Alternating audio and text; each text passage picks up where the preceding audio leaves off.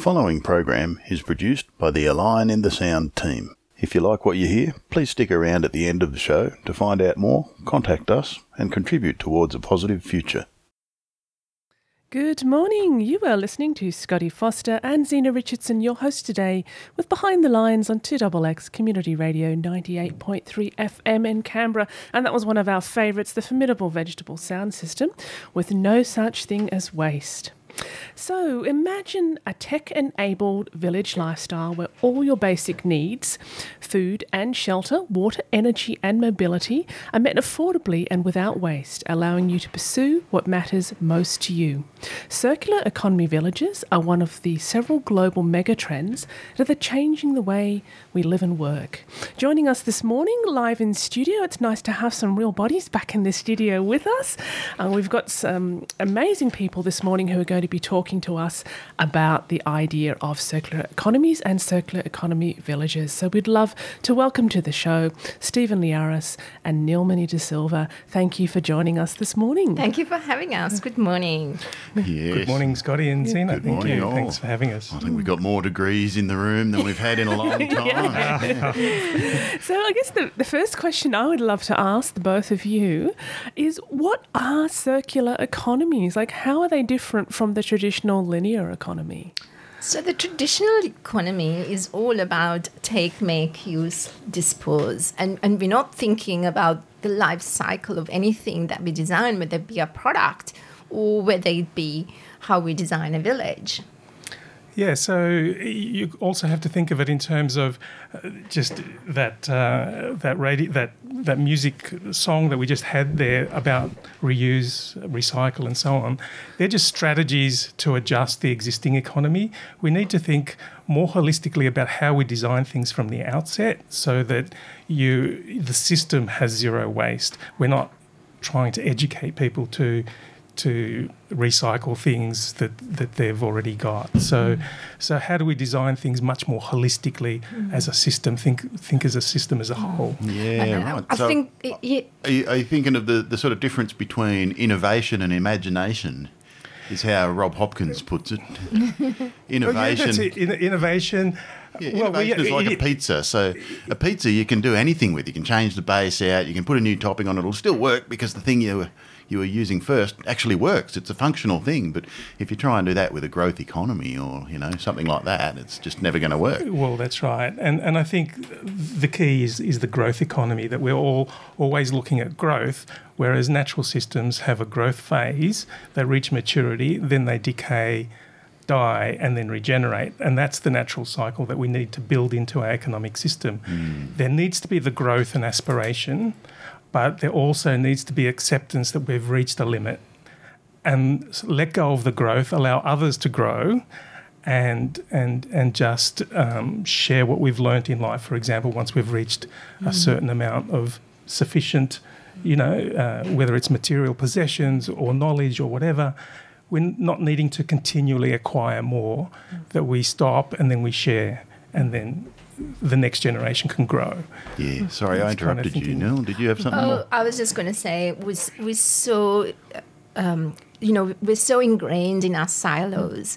Um, and, and really, the circular economy is, is looking at the integration of those silos. So we can look at the end product of, say, energy or, or food and think how that can be used as an input to, another to another completely different um, s- silo, if you like, the integration between energy and water, you know, because water can store energy and, and um, energy can be used um, to, to pump water. Like there's so much integration between these systems, and that's what we need to think Yeah, about. very much aligned with the permaculture ideas that you're not a chicken farmer or you know a wheat farmer. Uh, you find connections between all of these activities, and that's how you build diversity. So circularity also in terms of thinking holistically, thinking in terms mm. of systems rather than individual mm-hmm. silos of So Uh, you both have a really interesting background. Like Stephen, you come from a background of being a strategic town planner and having to rethink the design of cities. And Neil, you've got a, a very uh, long civil engineering background and project management background with local government. And you've been looking at managing water systems and the natural environment. So how did all that come together, like to to create what you're doing now? Like, was it things that just looking at what was broken and what wasn't working, and then how can we make it better? Yeah, well, very much from my perspective, um, I've been involved in infrastructure planning and strategic planning. So, so really, the relationship between private housing and the public infrastructure that the housing needs, and and we we again tend to silo those things instead of seeing the integrations. And um, I worked uh, for local government in the infrastructure planning space for a long time, and then uh, started working with a consultant for councils doing those same things. But um, I was also then working with developers and hearing constantly, this is about a decade or 2010 or so, um, where we're constantly hearing that the current system is broken in terms of housing, in terms of having, for example, a, a, you know, purchasing the land, going through the process of developing it, um, whether it's the design and planning and getting the approval through council and the actual construction afterwards, but then delivering a product that is affordable for the end user. So all the costs build up through that process didn't give you an affordable um, end product, and so we needed to rethink the whole whole system. Developers were starting from back then to basically say we need to look at alternatives, and so I s- felt I needed to step outside and and, and think more holistically and Yeah, so Steve and I used to work together. We were friends lo- for a long time before we became a couple. And, you know, I was the natural systems manager at a Western Sydney Council, and I thought I was working in a really holistic way because we were managing catchments and we were looking at the integration of, of stormwater and flooding and, and, and also, you know, looking at deconstructing concrete channels and making natural creek systems. We were harvesting water, so we did a lot of water sensitive urban design, um, looking at green infrastructure. And then, you know, Steve said, well, that's just water. It's only a component of a city. I was like, okay. and that's kind of where it started for me um, when Steve kind of opened my eyes to that. But then, as we like, we visited lots of eco villages. We spent six months in Europe traveling around and like living and working in in the different eco villages. And what we found was during that time of just this research, we also saw the energy transition start to happen, the shift to renewables, and so the water engineers had already sh- in their mindset in terms of best practice shifted from the idea of large scale dams and pipes uh, serving an entire city to water sensitive urban design as Neil said where you're harvesting within a catchment and you're distributing and you're managing the landscape and the water system in the landscape that you're in. So that transition had already happened amongst the engineers in the water space. So when the energy transition started to happen, it wasn't just about a shift from large scale power, uh, so, sorry, from uh, fossil fuels to renewables. It's also a shift from large scale to local microgrids where you can manage your own energy system. And so we started to think about that integration between an energy system and a water system at, at a precinct scale or a neighbourhood scale, where the energy microgrid could power a water microgrid and clean the water, help to clean the water. And then you bring the food into it, and of course, the soil helps manage the water, and and the water irrigates the food, and so on. So again, you, you're building that integration between the different systems. So your six months that you spent um, in Europe taking a look at um, eco villages was a lot about figuring out what the eco villages were doing that also didn't work, and what mm. not to mm. implement and include in your model, right? It was very much about pros and cons, and immersing ourselves in that was really a great way mm. to understand that. Um, it, we were sort of blown away by how much was happening in Europe. There were some amazing models like Torri Superiore in mm. Italy, where they had taken an abandoned village, and a village is like an apartment complex in Australia, mm-hmm. and there's hundreds of owners there. So they mm. had to find these owners and purchase this whole place. It took them uh-huh. 20 years to reconstruct it, but it was just such a fascinating place now, um, and and that was something to do with the Italian culture Mm-hmm. because they they started to to wonder well how do we build a cohesive community, and they tried lots of different Mm-hmm. things, and then they just realized that it was just having a meal together. Once Why was it abandoned? Like, was there a reason that it hadn't worked in the structure that it was before? No, it was abandoned um, with the mass movement of people from the villages Ah. to the So cities. economic So pursuits. yeah, this Yeah. is post Second World War. So so throughout Europe, there's lots of abandoned small mm-hmm. villages that were mm. no longer sustainable. You know, there were you know one or two older mm-hmm. people, and mm-hmm. then they left, and yeah. and uh, the, so the structures are there, and mm. how do we re, mm. God, repopulate nice, them in, in a way? yeah. And really, what we were doing was picking and choosing the best elements from different places. So, Yeah. that example of Torri Superiore highlighted the idea of scale. How big should a village be in order for everyone to be able to, for it to be self governing? How, because once it gets too big, the individual voice mm-hmm. mm. diminishes, right? The bigger bigger it gets. So good for economies of scale, but not good for mm-hmm. governance, right? So you need need to find that balance between that those economies of scale and enough human small- resources to make the village run too. Exactly. Exactly, yeah. Yeah. And and to have some privacy as well as community because that was always sometimes a struggle. Yeah. Um, yeah. So I guess when people who are not familiar with the concept of eco villages, they imagine it as a bit like a commune, where there's Yes. very little separation between yeah, things. yeah. So that was another thing that came up through that whole process was this idea of um, living in a commune versus um, the other examples were like co-housing, where you have Scandinavian model. Right? Yeah, very Yeah. much. And and so you have your individual house, but you have some shared facilities and shared gardens and, and certain things. So um, coming from my background of housing and public infrastructure, where we have that sharp line between your private property and public land or public infrastructure, it was how do we find a better balance between um, you know what happened in the 60s was you know all these private interests uh, you know so we all live in a commune together. So you go from one extreme to the other.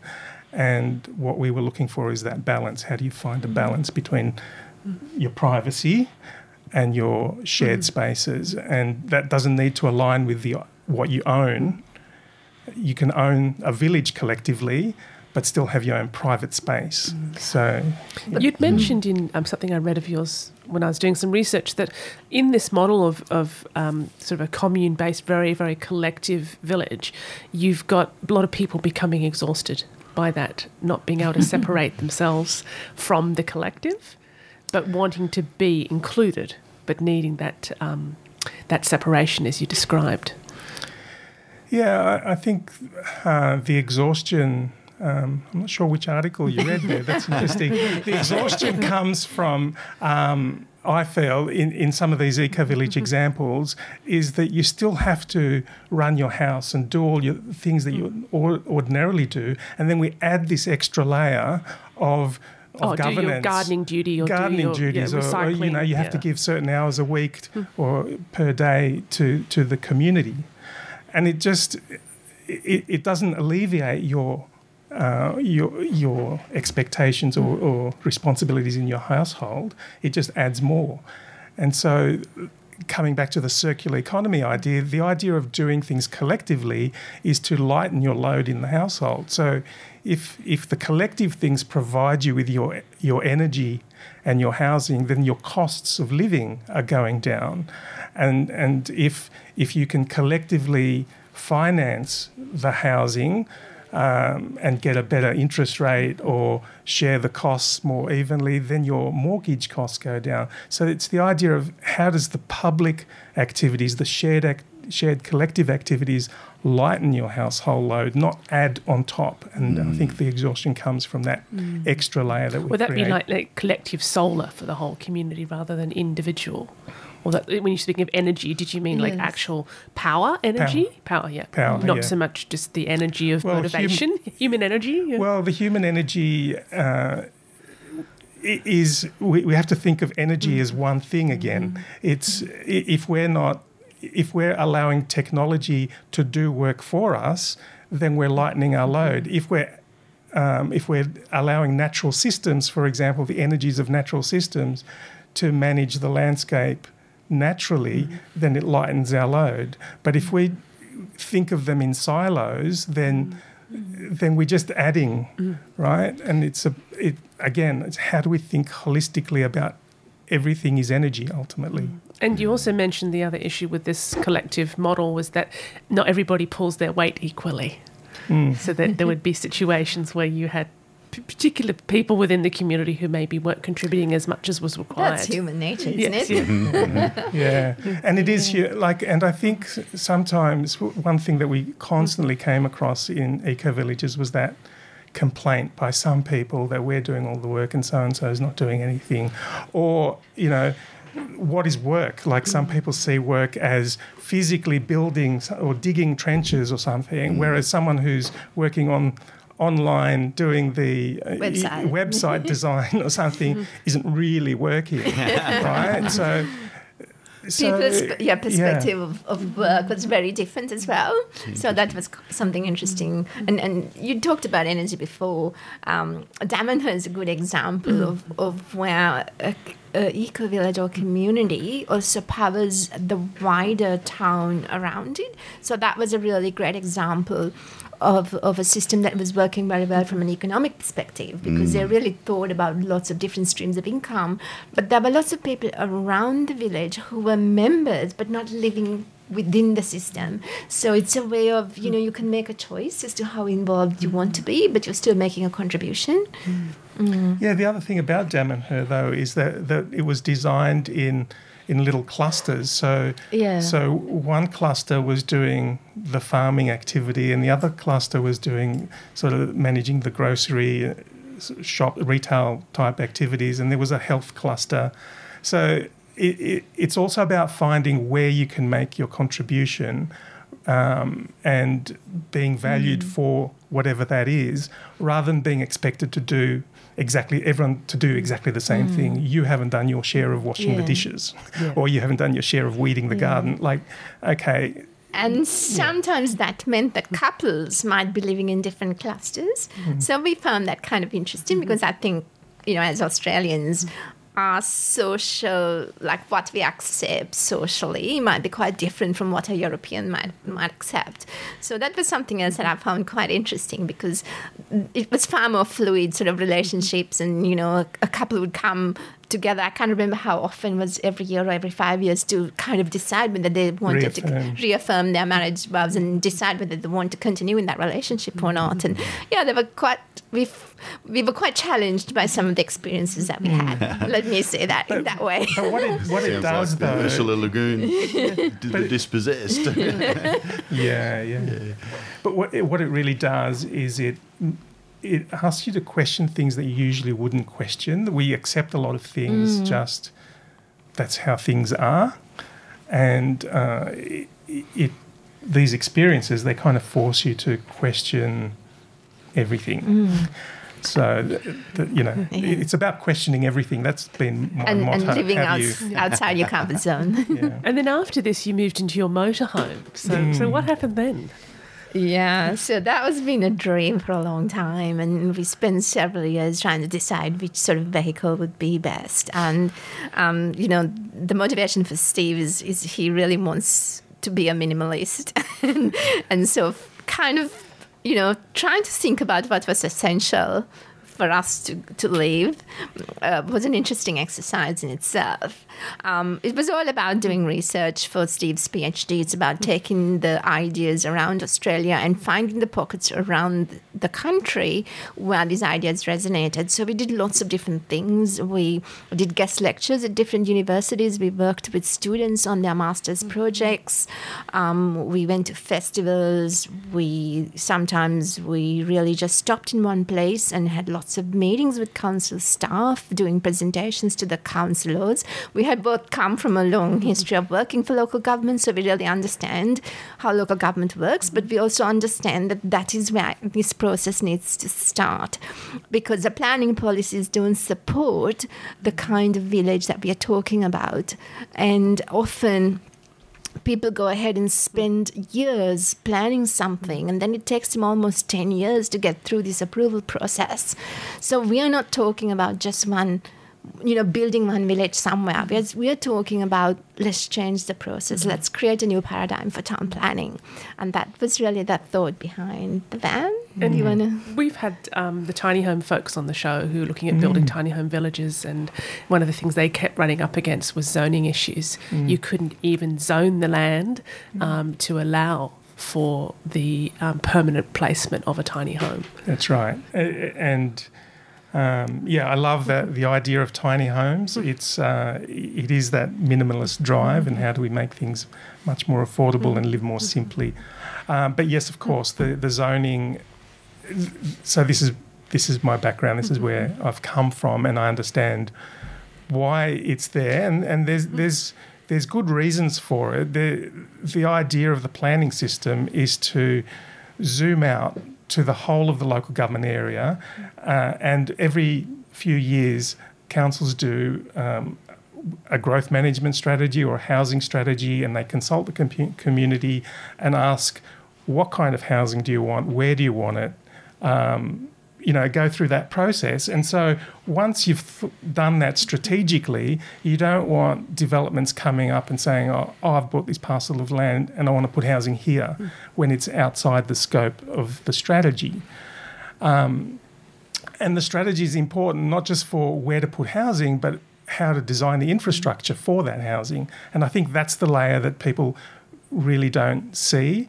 Uh, and um, and and so yes, of course, there are those problems with with the tiny house and eco villages. Again, those same problems, trying to get those through the planning process. So it is the planning process that we need to deal with. Yeah, I mean, I think the story with composting toilets was that in each local region, somebody had to pioneer it and spend those 10 years mm. beating their head on the wall until it finally got through, and then everybody could do it.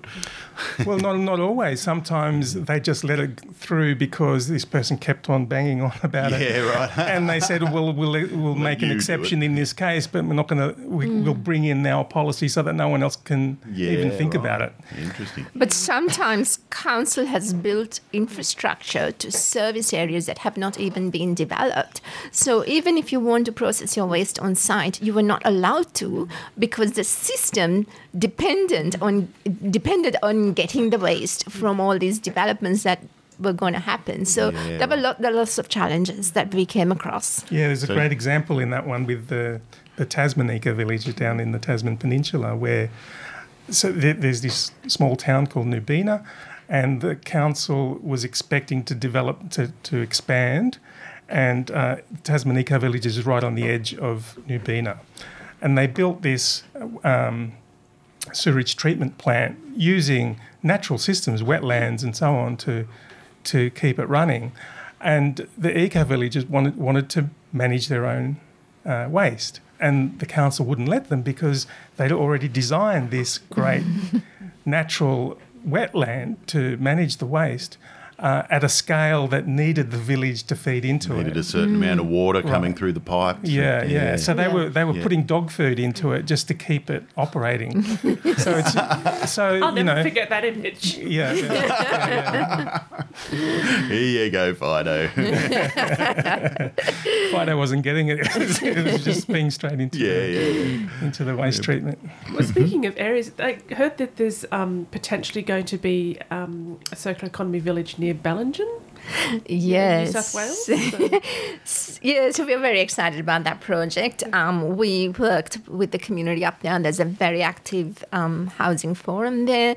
They have lots of issues of people who've lived there for a very, very long time being priced out of the housing market and the rental market because people from the big cities like Sydney are going up there to live, uh, especially after COVID, you know, we can work remotely and all of that. But even prior to that, people sort of purchasing property for Airbnbs.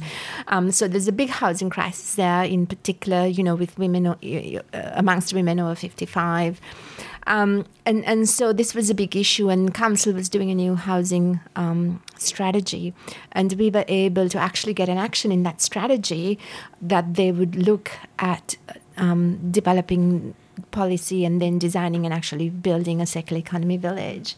Well, they, um, the, the the action said they work with a proponent, Proponent, yes. to do a pilot project. So it, it de-risked it for the council. It's not as if we're changing all their policies. It's just saying they'll work with us to be flexible in terms of the planning controls in order to design and build a pilot mm. project, and then the idea was whatever lessons we got from that, that they could feed into the broader housing policies for for the projects to be replicated in other places or within the local government area. But what is But- really exciting is, is that we won a state government challenge, or we were selected as one of the finalists in a state government challenge last year.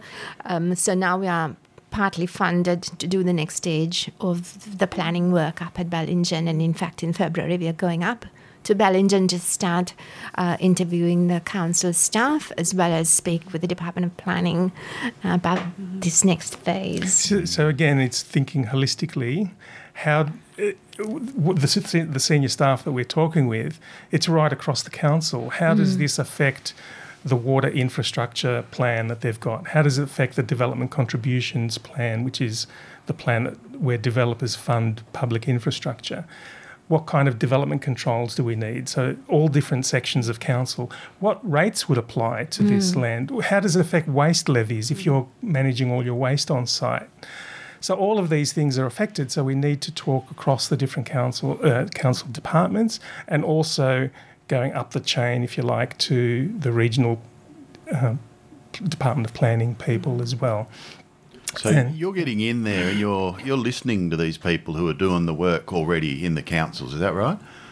No, we've developed the model and and and suggested, identified the kinds of changes that we think are needed within the council systems, and we're going to talk to them about starting to negotiate. How do we do that? And again, because it's it's um, partitioned into a single pilot project, it's not a risk that it'll you know blow out to excuse me in the whole of the local government area and there be a whole lot of developers coming in and doing something completely different that wasn't mm. anticipated. Yeah, yeah. We're, yeah, we're trying to create a complete system that can be then replicated and managed to deliver the outcomes that we want to deliver. Because the planning system at, at its core wants to deliver environmentally sustainable development that is, uh, you know, attracts investment to the local government area and builds the economic capacity and is socially sustainable and it is what the community want. That's at the motherhood statements what the planning system wants to achieve. And that's what we want to deliver. So it's about the mm. mechanics of how do you mm. get from those motherhood statements to the outcome that we want. And part of that process is also doing some locality planning. So to work with council staff to say where in your local government shire would this kind of development be most suitable. And so we are very keen to have an interaction between the existing town and the new village so that we can make use of infrastructure that's already there, but then also provide things that might not be there so that you can have this. You know, it's not a gated mm. community. bit of We can have going this synergy Yeah. between people who are already living there. Mm. What I loved is also you had suggested this model for some of the fire ravaged areas in East mm. Gippsland. And that's something, I mean, we've had a very wet year. People, you know, Forgot. It's- but they're still recovering from two years ago. You know, we- Yes. we've still got half dead communities because the rebuild's so slow, and people are concerned about rebuilding an area where they may be vulnerable again to fire. So, so this concept of this. Um, what you're talking about, this circular economy village, has a potential to also offset some of the risk of fires too, right? Absolutely. Yeah.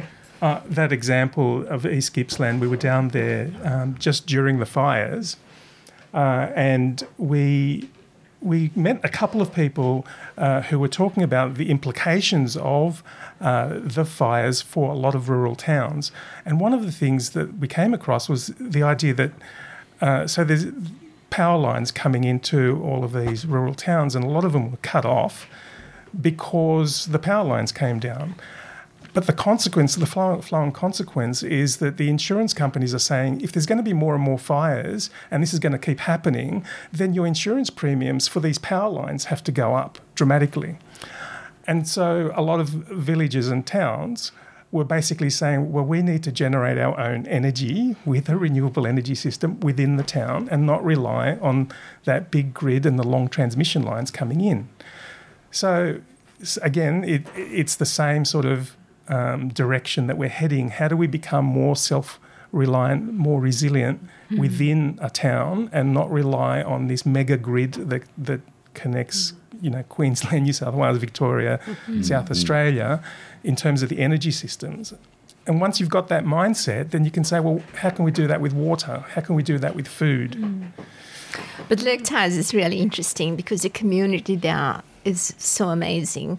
Um, I actually did an artist residency there. They have a floating house boat on Lake Tyers, and so I was selected to kind of work with people who are already transitioning to a circular economy there. So I'm a photographer and a docu- I'm a documentary photo- photographer.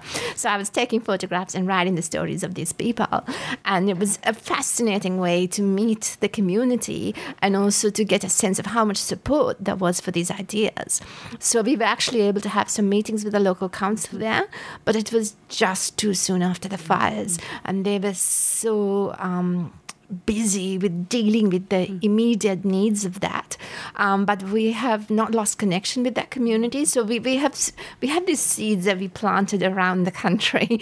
and in fact, just recently we had a Zoom meeting with them. They're really keen for us to come down there again, and we are so keen to go down there. Um, so so basically, we can't do this alone. It has to come from the grassroots. Like you have to have community support, and that's one place where there is so much support. And we hope that would be another place where such a village might happen one day. Well, Scotty and I have talked a lot when we've had the bushfire issue come up Yeah. about rebuilding in a way that makes sense.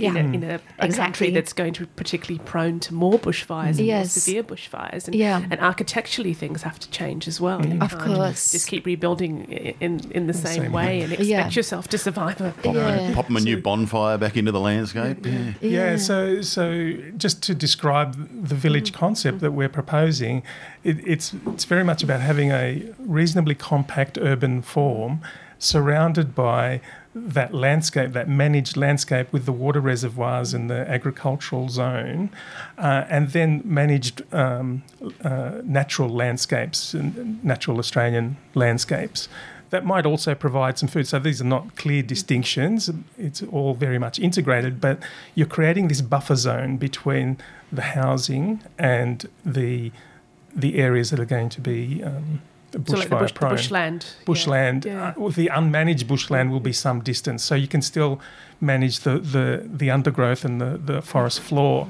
in in the native bushland that's on or near your site. There'll be strong management, obviously, of the agricultural zone and deep, you know, water charged landscape. So I think there's Uh, nothing better than so for a fire break than a a irrigated break. bucket garden. you yeah, know? Exactly. yeah, yeah. But one of the things we haven't spoken about is the whole issue with COVID and the fact that we have been isolating as individuals or families, and you know the mental health crisis that's going to happen in the future because of some of these things that we've had to deal with for two years now. And so imagine if you could have a whole village that could isolate that was self-sufficient. I mean, the other thing Yeah, nice. we've already got empty shelves in, in, in Sydney again. You know, it's this such a sense of deja vu going to the supermarkets. And so we have to really think about breaking these complex supply chains and being far more resilient and self governing and, and all of that. So we feel that this is just the perfect time to take these ideas another notch mm. up. Well, I love that you touched on COVID because that is a real issue that we saw in the beginning. The things that made uh, neighbourhoods successful in dealing with some of the issues and mental health issues around COVID was, of course, the people that started um, groups. Um, Scotty, what was the name of the groups that they started that were helping people in communities isolated by COVID? I can't remember. We, we interviewed some lovely young lady about that. Oh, oh, the mutual aid Mutual groups. aid yes. groups, yeah. Right. Where they would identify vulnerable people in the community, figure out ways to uh, make sure they were Yeah, included, Zoe, that was. do things collectively, um, and even in the whole thing of you know like community gardens, that concept. Comes Yeah. Yes, in. of course. Yeah. And I think as human beings, it's it's I mean That's it's a bit like the tribe. We need to go back to that Yeah. Yeah. that model, right? Yeah. Yeah. Um, and I think certainly for those essential human needs of, of community connection, food, um, you know, in, in times of crisis, you need that around you where you're living, and and I, I think what we're proposing certainly uh, feeds into that. Uh, but but I also make the point that we're talking about a network, so we really want to emphasise the idea that we're not proposing to go back to an agrarian 17th century whatever lifestyle. We're looking at the next evolution of, of human development, if you like. And we need to think of each village as a node in a network. So each village can be much more self sustaining in terms of those basic necessities, but would be connected with and serve um, other communities uh, f- in relation to sort of the more complex needs or rarer skills that are needed. Um, and this also connects with the indigenous idea of of uh, waterholes connected by song lines, that each place is a waterhole, but you navigate the landscape and you navigate through life through the song lines. Mm-hmm. And, and, and so you're not anchored, stuck in one place, you're part of a network. Mm. So, if you've got a situation where this this is wonderful for people that think um, with a collective model, but mm. you're always going to run into in a capitalist economy. You're going to run into the NIMBYs, right? Who think that that's not good for their profit margins. Mm. So how how do you and, and the council address that sort of situation? We've got people who are property owners in these areas who want to keep their place as an Airbnb and charge mm. thousand dollars a night or whatever they're doing. Um, you you won't get everyone on board with mm. anything. Um, we're just going to appeal to the early adopters and give an alternate model to see who's going to be attracted to that mm. first. Um, there are lots of farmers with about 100 acres of land who are you know, the farming population in Australia is an aging population. And a lot of the kids of farmers have left home because they don't see this as a viable option for the future. But that's partly because we need more hands on the land to farm it sustainably. And what better way if you could actually be living on part of that land and contributing to looking after it. And and this is, you know, the Steve will talk to you about the planning controls now, like just putting multiple dwellings on a piece of land is so difficult in Australia. On, on rural land. On rural yeah, land, because yeah. it's all, again, it's part of that zoning process. You, this is agricultural land, and we've siloed things off. This is agricultural land. We need to protect it. You can only have one dwelling and maybe a secondary dwelling on you know, every 40 hectares or whatever it is. Uh, and it varies, of course, in different areas. But, but again, um, we're protecting agricultural land that is not being used for agriculture because it's just zoned for agriculture, but mm. the farmers can't make it viable. So how do you how do you overcome this? And and the only way is to think more holistically, think in systems. It's not urban land over here and agricultural land or rural land over there we need to integrate these things. And um, you know, the the people who you know, like us, who are just office workers or whatever, don't have experience, can still contribute in some way during harvest time or when certain things need to happen. Uh, even though that's you know you have the specialist farmers who who can manage that land. So it's um, yeah, I think yeah, just talking about that transition, there will always be obstacles. Um, target the innovators and the early adopters yeah. first, mm. create the alternative, and see what people actually want.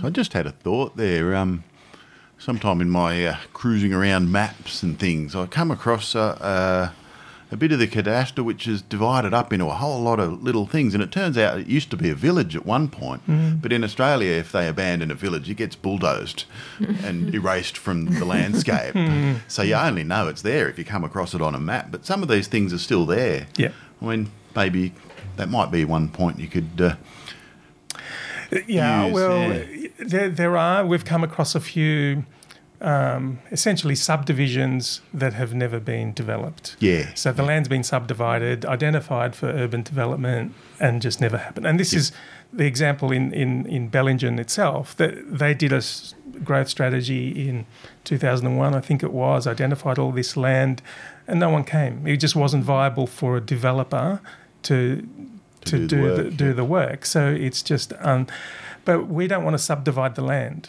We are looking at um, a holistic development, course, right? Yeah, so yeah, when you start subdividing, you create this notion of this is my private bit, and the public bit or the shared bit is something else that's mm. my secondary responsibility, if you like, and you're dividing up. Yeah. And we want to say, this is all yours. Your private living space might be here, but your food is over there, and your energy is over there, and your entertainment space or your work hub are in different places, and you have access to all of it, except other people's private space, of course. Yeah, it reminds the- me of um, George Monbiot tells a story about uh, about private luxury, and private luxury is you know you go to the fancy places and everybody's got their own swimming pool and they got their own home theatre and they got a bar and all of this stuff, but he opposes that to the view of public luxury, where the community is investing into a really good swimming pool and a, a Yes. really good theatre that everybody or can use. education. Yeah, absolutely. Yeah, yeah. Yeah, that's very that's, much- that's private luxury versus public, Public luxury. luxury. Yeah. That's, That's what you're talking about, Yeah. isn't it? Yeah. so we've thought about having sort of commercial kitchens in the village. So, you know, you have your small kitchenette in your private space, but if you're having a party, you just rent the commercial Mm. kitchen and the public space to, to have more people over.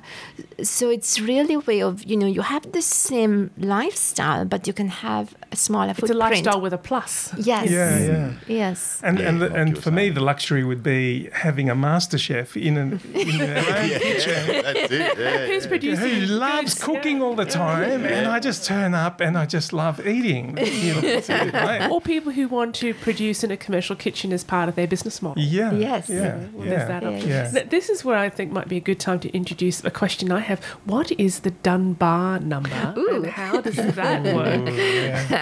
well, it's a contentious concept, Yeah. but um, uh, Dunbar is an anthropologist, uh, sociologist, anthropologist who identified this number of essentially about 150, which is the natural scale at which human communities uh, um, operate at without needing to create structures and hierarchies, and everyone can know everyone else, and so knows what everyone is doing and who to go to for certain issues and so on. So that number is about 150.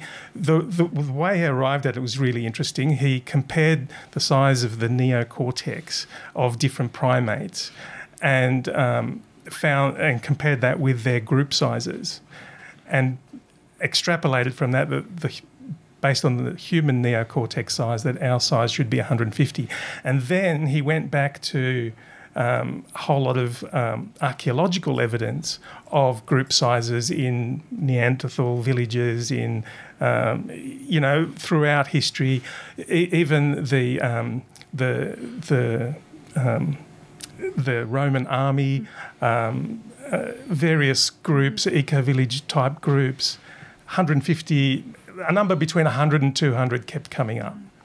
Uh, so, and we talk of 200 because we don't want to just limit the village to the people who are living there. We also want to cater for nomads. So Yes, I was going to say you, you've been nomad yourself. Yes, Mm. yes. So this is something that really appeals to me because I have a bit of a gypsy spirit in me, and I love discovering new places. It's also part of my art, my creativity, and and so I think and and having experienced eco, you know, the little bit of eco village experience that we did. Um, I feel that this incursion of fresh blood is such an important part of bringing new ideas of people coming and saying, "Oh, why do you do it that way? The eco village over there does it in a completely different way."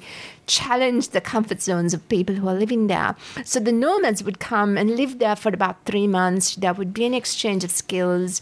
Um, To say at harvest time or something. like that. yeah, yeah, but you know, and there are people who live on the road permanently, and different age groups, from the grey nomads to the young people in their twenties and thirties who are the van lifers, and their musos and different, you know. So it, it, it, it, it and and being on the road continuously is difficult, and it's nice to have a little bit of stability, and and so we want to provide that because that's something that's missing in Australia. Mm. Mm. real balance reminded between nomadic and, and, and settled lifestyles, basically. Yeah, reminded me of the, the ancient system of apprenticeships mm. where the apprentice would move in essentially with the, the family of the, the master, but the master would be obliged to feed and clothe them and look after them and Yes. stuff, but they would Yeah. teach them the trade. But the next stage of that is journeyman. Yes. So that's when that apprentice has learned enough that they can start going from town to town to different tradesmen within the Yeah. the guild and, and learning their trade from a whole lot of different people. And again, that would cross fertilise the ideas Yes. throughout the uh, Yeah. And there's a the trade. few platforms like Workaway and the WWOOFers, of course, you know, mm-hmm. where we have people coming over from overseas mm. um, to work here at Harvest Time and other other things. But it's kind of expanding on that. Mm-hmm. Yeah. So you've got your core group number, Yes. and then you've got a bit of flexibility Yes. around the transient people Yes. that come and go and Yes. don't stay Yeah. permanently. Yes. yeah, that's a lovely idea. Yeah, I'm very excited by Yeah. that. yeah. we even went to a van life gathering to kind of talk about these concepts, and they were very excited by it. They really loved it. Yeah. Yeah. so with scale, um, I guess what's the role of trust in society, and how does scale affect that? Well, yeah, uh, that's the core thing of, of trust that um, at, at that scale and and you know this Dunbar number that we're working with, it, it's a starting point, right? And as we develop, um, hopefully, a number of villages, you learn what works and and and keep on learning, right? So it's not a, a discrete process that is finished. But going to to this trust issue, the reason we create um, hierarchical structures and uh, siloed responsibilities is is because we don't know everyone, and we need to look to someone with some sort of you know imagined authority that we've ascribed uh, that we can trust. Uh, it's a different system of this manufactured trust that we've got now, as opposed to knowing everyone in your community and, and just understanding what people are capable of and willing to contribute. And the trust is much more organic and much more, you know, natural. I think at at, at that sort of smaller scale. Mm, so I guess ways of representing trust on a larger scale would be your university degree or your organic certification or that sort of thing. Yeah, I mean, even money is is a form of. uh, We trust that the government is going that I can use this to do This bit of paper Whatever will this paper will get you what you want. That's it, my number in the computer. yeah, but but communities before the introduction of coins and and money uh, operated on a credit basis, which is essentially on a trust basis. That you know I'm a baker and I'll provide food for everyone and trust that the fisherman will provide fish for me or that the you know shoemaker will fix my shoes or whatever else it was right um, when you're contributing to everyone you you kind of create this built-in expectation that everyone will contribute There's a Mm, place. it's a, it's a reciprocal sort of economy, yeah. isn't it? yeah yeah There's a place on the Hawkesbury River called Dangar Island. It's not far from where we live, where because it's a small community, everybody leaves their doors open. And so even if you're not home, some your neighbor can walk in, help themselves to a couple of eggs, and just leave you a little note to say, "I've borrowed this." And and so you can only have that level of trust in a small community. Like in Hornsby, where we live, we would never think to leave our doors open. well, I'm very fortunate. I live in a, a small village of about 300 people. Yeah. And, and that exact thing you just described happens quite frequently where I live, where someone says, mm. Oh, I don't have any such and such. Can I go get some from your garden? Or they come and pick it and they say, Oh, I just went and picked some lettuce from your garden. Yeah. And it is an incredible thing to have that community spirit and It the is. connection. yeah. Yeah. It's like an extension of family in a lot of ways. Yeah. And it is. I- I- In, in one, one way, we're trying to describe this is as an expanded household. Mm. So we think of the household as the basic unit of society, mm. and uh, the city is composed of households. Mm-hmm. Why can't the city be composed of communities, mm. village scale communities? And, Yeah, and you're so. putting yeah. a community scale around a number of households Yeah. rather than a, a city scale around a whole lot of households. Yeah, Yeah. And Yeah. also, you know, as you age, it's such an isolating experience. Well, it's also about I've, I can give to this community while I'm fit and able, and trust that the people will look after me when I can't contribute anymore, and that that is okay. Mm. So we can't all contribute at the same level and at the same amount all throughout our lives, mm. and that's the other thing that we should, you know, come to understand and accept. Mm.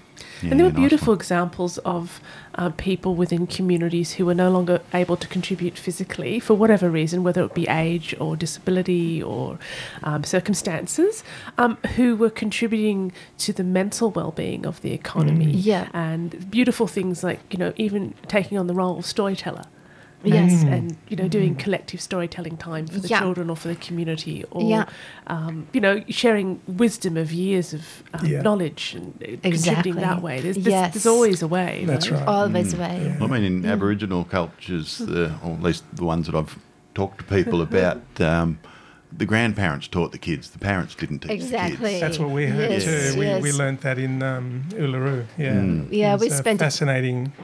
Yeah, this was from? New South Wales, Queensland. So. Yeah. Yeah, I'm sure. Uh, like- Uali. Well, e- even going back to when I grow, was growing up, the household had three generations, not two. The grandparents were naturally there and offered a whole range of services. So it's only in that this last generation that we've separated out childcare as a economic activity and aged care as a separate activity.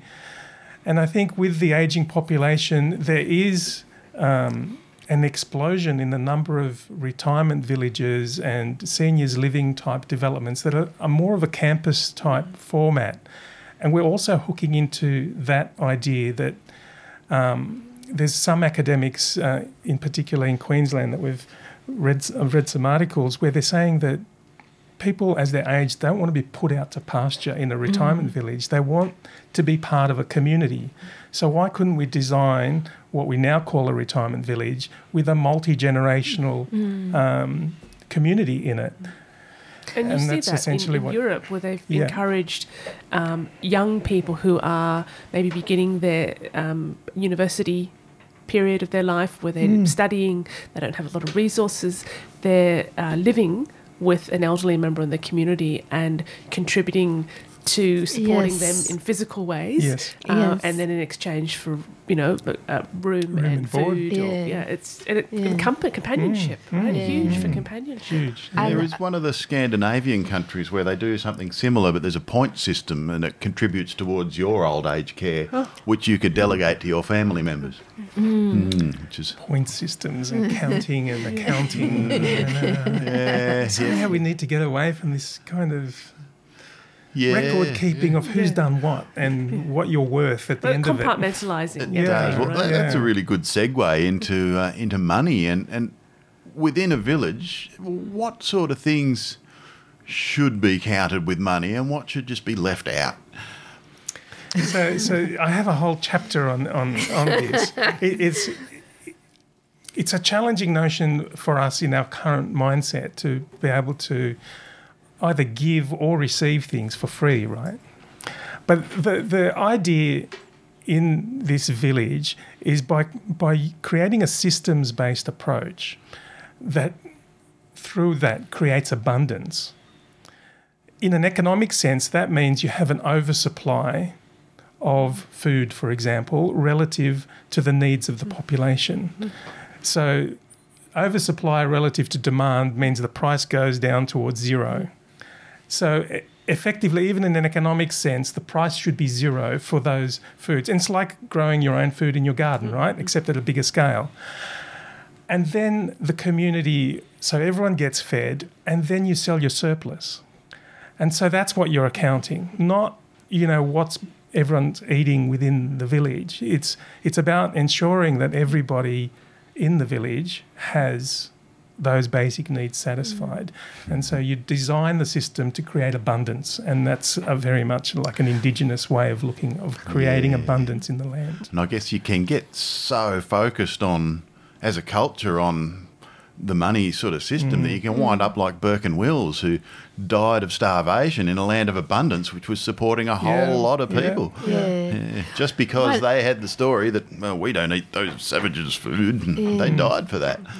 One of the villages we visited in Germany, um, Siebenlinden, uh, had a system where of you paid a certain amount based on the size of your family, and and even the space that you were given were, was based on how many people were part of your family, but you had access to this sort of uh, pantry, large pantry warehouse, really, um, where all the produce that they were making, including the cheeses and everything else, was left there, and you went and took what you needed. Yeah, nice. Yeah, so there was a real level of trust. And obviously, you're not going to hoard the cheese, there's plenty there. You just take what you need for the day or for the week. So this is something I've thought about a lot. Is you know when we look at most of the problems that we're experiencing in our society come from a, a fear of lack or, or, or mm. actual mm. lack. Mm. And when there's enough, mm-hmm. people stop Hoarding. you know, or, or they, Everything. they just stop the behaviours Yeah, that yeah, cause the problems. They- you know, Ex- yes. and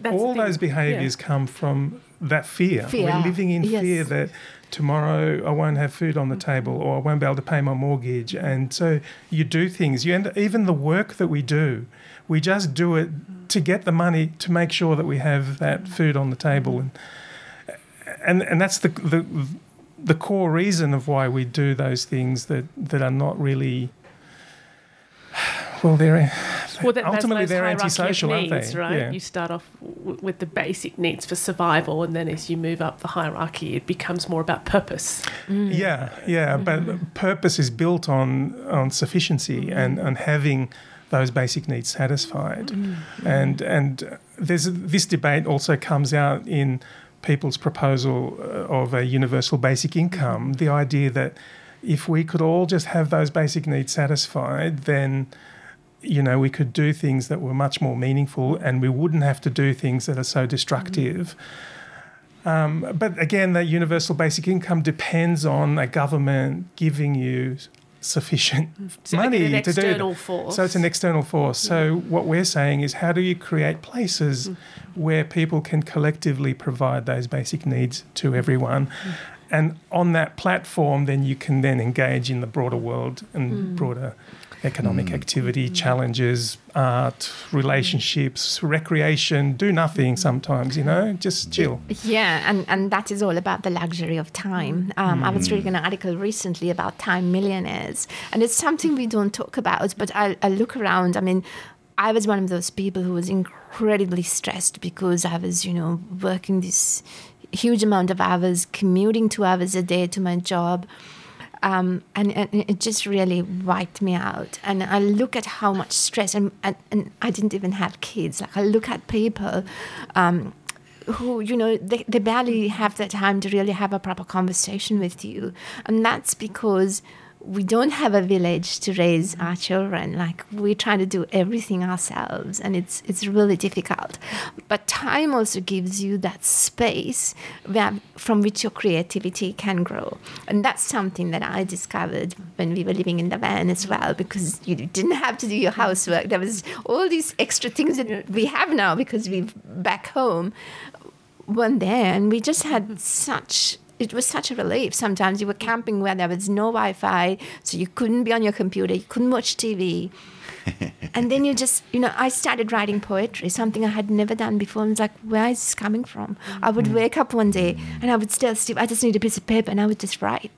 And it was just this amazing spiritual experience. You know, some of the Aboriginal corroboree stories went on for days, on weeks yeah even. yeah. You know, that's a lot of work to remember time. all that stuff. Yeah, we've you just think an opera goes for a long time. That's yeah Yeah. yeah. So what um, what happened?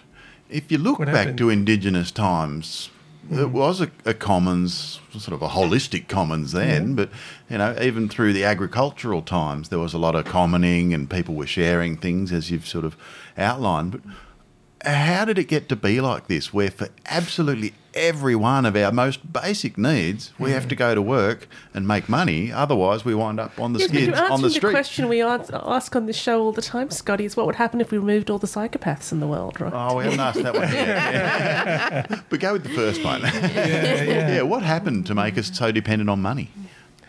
we introduced money.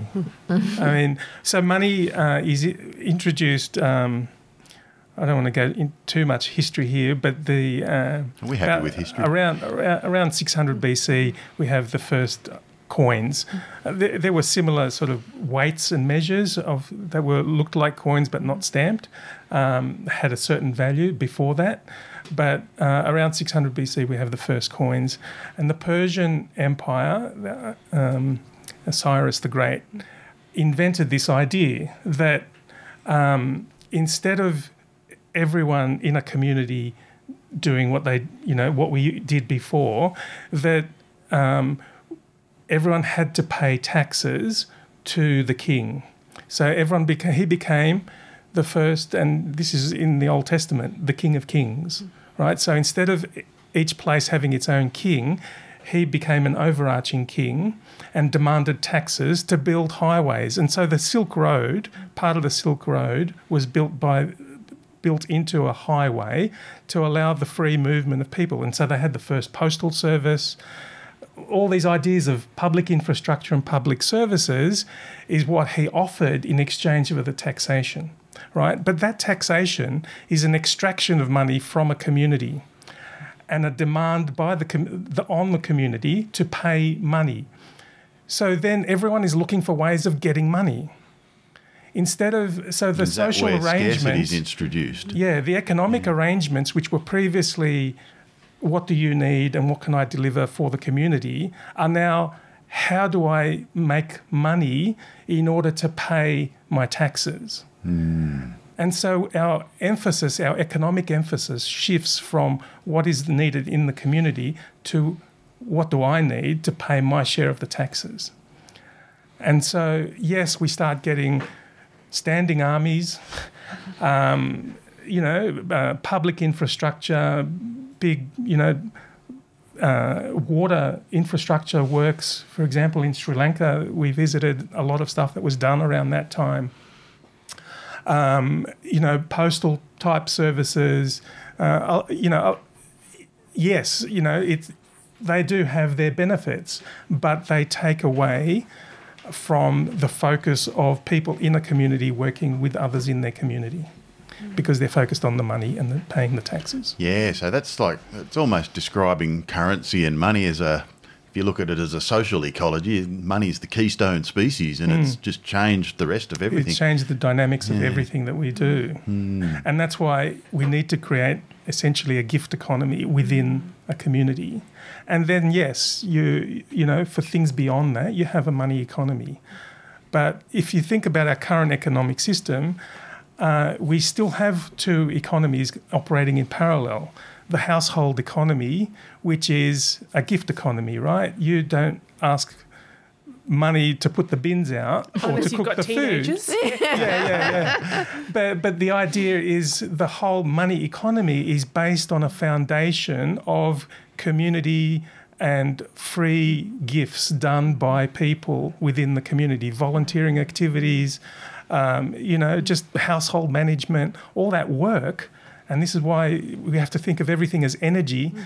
not as, you know, the way we think of it. There's a lot of, and this is the basis of all feminist economics, is that there's all this work that's being done by women primarily, but within a community voluntary activity that is the foundation for our money economy. But some people who harvest all that money benefit from that free work that others are doing. Mm. What was our mm. favourite guy we like to quote, George Monbiot? I think he said, um, you know, proof that trickle down economics doesn't work is you only have to look at the uh, the mothers in villages in, in Africa and the amount of work they're contributing to the community, and then they're, they're They the should poorest. Yes. poorest members of the Yes. community. Yeah. Yeah. And there was also some guy wrote a book called Who Cooked Adam Smith's Dinner?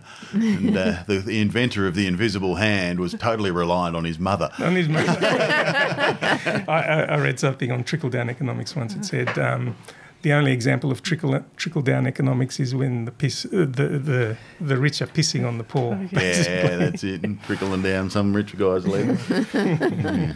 So, because you're talking about collective land ownership now and leasing structures, because you're saying the issue is zoning and stuff like that. So, moving into what you're calling like community land trusts, right? Where, mm. the, where the community owns the land. How do they go about doing that? Okay. How do you transition to that? Yeah. So you say I call that. I what we've done here is pick and choose the, the best examples of things that are already happening. Mm. So there's already a lot of conversation around community land trusts. There's many examples in Europe and the US. We have a lot more trouble. 600 page manual, I think, Yeah, for Australia. yeah. yeah. So, yeah, Louise Crabtree Louise at- Crabtree. Yes, yeah, yes. Western Sydney Uni is, Yeah. is at the forefront of all her of on the that. show, actually. Yeah. Yeah, Yep. yeah, she's she's good value, uh, and and has done a lot of that work. And so, what we're doing is picking and choosing the best elements of what people are already, pro, you know, developing. And community land trusts, there's different ways in which they can function, but there's some the general principle of the collective ownership of that land in the form of a trust. um, that is held in perpetuity, so that you you do away with land speculation. We're not buying and selling land anymore. So I think you It's- called it hold and manage rather than build and sell. Yes, hold and manage. Where I wrote that. Yeah. You've got to be careful. We, we- Scotty and I do a lot of research. Yes, I'm, certainly I'm- dug I'm into really of the stuff. impressed Yeah, by yeah, yeah. hold and manage. Yeah. So so um, and this in some ways can sound far fetched or uh, on the fringe or whatever. But it's actually happening in the mainstream development industry now. So um, we gave the example of, uh, of a retirement village is is you know a village essentially owned um, by one entity. Uh, it's not necessarily owned by the people who are living there, but you could have that uh, that option. And uh, so, as a COVID response, the New South Wales government introduced uh, policies to uh, assist new kinds of development that they're calling build to rent and co-living. So Is that different from rent to own? So the build to rent yeah, a little bit. different, Yeah. a little bit different. So th- this is geared towards, um, uh, and it's as a result of um, lobbying by the major developers. So it's in done for them, um, but it's f- built to rent is like fifty apartments uh, minimum uh, to to get the land tax benefits. Um, and it's essentially a precinct or a tower or something that provides a range of services within it. Uh, it's owned by, um, so Mirvac did one in Sydney Olympic Park uh, that is uh, owned by, they set up a managed investment trust. And so having that trust, just like a community land trust, is just a legal structure where people can buy units in the trust and collectively own it right? So instead of having investors owning the trust, the residents could own the trust, and that's the different. The community land trust is the residents are owning it as opposed to foreign investors or a major corporation or something like that. Which becomes profit driven most it of the time. becomes profit profit Yeah. driven, yeah.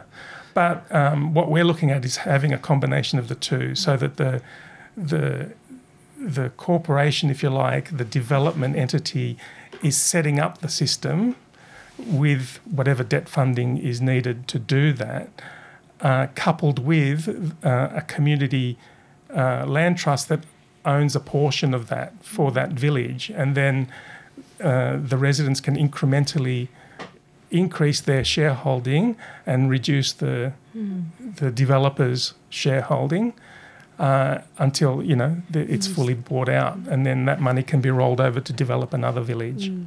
Because this is an issue, like we, we've seen it especially in Canberra, because I think we're now the most expensive city in Australia to purchase real estate. Wow. Um, you know, and only for a surpassing- 99 year lease yeah, as well. Surpassing Sydney and Melbourne, incredible. I lived in Vancouver, Canada, which is I think Oh, the yes, that's the second most one. expensive city in the world. It goes um, Hong Kong, Vancouver, used to be Sydney, I guess now it's Canberra. Wow. Um, so this is the issue, right? Where you've got people who have good incomes. Um, who maybe are just scraping by to get on the property market now, but they're going. My children will never be able to afford anything, you know. So when you look at Europe, you've got cities because you've got a finite amount of space you can build in a medieval city, right? Like that's sort of the limit. Mm. So people rent for thirty years. Mm. You know, you go to some of these old European cities, and that's normalised. Exactly. it's- and it's safe. It's not, you know, like here we've got every time your lease gets renewed, you're wondering if the owner of the property is going to try and capitalise on the fact that the real estate market's so good. And mm. well, you have a home, and then there's no more rental, so you Yes. you, you might lose your affordable rental now, and then there's less and less rental stock. So mm. you're talking about a, an idea that will create more rental stock, but mm-hmm. also give some housing security around that as well. Yeah, I mean the tagline for the, the you know the build to rent, and mm-hmm. well particularly for that project in Sydney Olympic Park, is security of ownership mm. with the flexibility of renting. Mm. So you can stay as long or as short as you like, as long as you keep paying your rent. You, Mm, you not can stay the there. place. Yeah. yeah. Yeah, and so that's that's the problem with renting that we have here in Australia. That it, there's no security. You Well, can but be it's told- renovictions or whatever they like to use to get people out. To, Yeah, yeah. yeah, profit. But I, I think it's also the narrative that we s- we've sort of you know when I came here as a migrant Mm-hmm. 23 years ago or whatever, it was the first thing I heard like home ownership. That was such an important part of being an Australian Australian Great dream. Australian dream. Yes, so I think we just need a new dream. I like your dream. I'm buying into that one. That's it. There was a tagline uh, or article that um, the other day about uh, people are not buying the Great Australian Dream anymore, and that's the point that they're renting, Yeah. right? yeah. So it's not buying the house anymore; it's long-term renting as as an reasonable option 'cause you as long can't, as you're yeah. providing that. it's just turned into a dream. Mm-hmm. Yeah. yeah, but, but ownership, what we forget is ownership comes with responsibilities for managing that. Mm. In in these build to rent examples, if your um, washing machine breaks down, there's three spares and the property manager who'll come and replace yours and get that fixed. And you know, it's seamless. Yeah, there's a host on site. There's co-working spaces. So if you have to work from home, you don't have to stay in your apartment. You can go to your mm-hmm. co-working space, and mm-hmm. there's a big kitchen there and whatever. And it's just a much more flexible, open, mm. Yeah, environment. And to live in. potentially- it's a you little bit like Sun Villages out at Queanbeyan almost. yeah, we Yes, visited them. They're yeah. very interesting too. So this idea of this investment in the place where you live, like you know, I think traditionally a lot of landlords say that they um, are most fearful of getting a bad tenant who won't look after the property, who will run it into the ground, and you know, then you've got tenants who say, "Well, my landlord doesn't fix anything," and I'm you know, always trying to get the, the washing Yes. machine repaired or Yeah. whatever. Yes. So um, that, that those two things would be solved by your model. Yeah, Mm-hmm. you, know? you yeah. have that sense of mm-hmm. being taken care of, but a desire to yourself take care of mm. the space in which you live Yeah. to make it Yeah. more enjoyable. Yeah. So John Michael Greer came up with a, a simple pyramid. It's got a, a bottom level, which is the broadest level, and then a, a mid level and a little bit up the top. And the bottom level is it's the rest of nature. It's nature's been going for 3.6 billion years without any help from us. It's fine. It's just, just that's the rest of nature. That's the bottom bit. It's the foundation. If that crumbles, all the bits on top crumble. The next one is what we've managed to do with nature. So it's the stuff you can touch. It's the desk in front of us. It's the, mm. the, the car, the house, anything that humans have made out of nature. And on top of that is the human imagination, the collective human imagination. And mm. that's the structures that we use to organise the bottom two layers. And of course, mm. the, that top layer is dependent on the stuff we've made and on the rest of nature. Otherwise, you know, if any of those two layers crumbles, down comes our structures, and that's where you get the collapse of civilizations. So, so these structures that we've made are essentially principles of organisation, and you know, current principles would be sort of employment, money, exponential economic growth, centralisation of everything, and uh, violence as a form of conflict resolution, competition, that sort of thing. What are, what are the sort of principles of organisation that you guys have come up with in your model? So decentralization is a big part of it. The, one of the opposites of what you talked Yeah, about. great. And and so you know, i we just really need to be small communities uh, to empower ourselves. We're always kind of looking to a higher authority when we can do a lot of this stuff ourselves, and. Um, and, and it's the best way to manage your food, water, and energy. You don't have to, and, and there's so much loss in transporting all of these things to where we are. Um, Yeah. So we have some transition principles. So linear to circular, uh, extractive to regenerative, centralized to distributed, uh, as as as basically core transition ideas. Well, what are we coming from and what are we going to? But at the core, the four pro- principles that we have are life, liberty, equality, and compassion.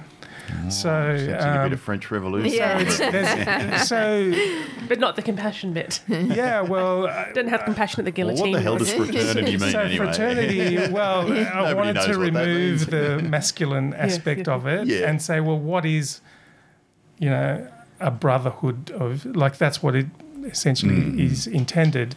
And it's about uh, compassion at its core means to struggle together, so to to work together uh, as equals in order to give everybody freedom ultimately. Because if we do these basic needs, deliver these basic needs efficiently, in the true sense of an energy efficient way, not a money efficient way, um, then we create an abundance of life um, and and um, the freedom for everybody to then pursue what they want to pursue rather than being told what they have to do. So um, we do have a. I was just checking. We did have a question come in, Oh, okay. um, and I would guess from the listeners they've been seeing that this sounds like a really great idea, but it seems to be focused around a rural. A location. That How would this work? And this is from a, actually one of our US listeners.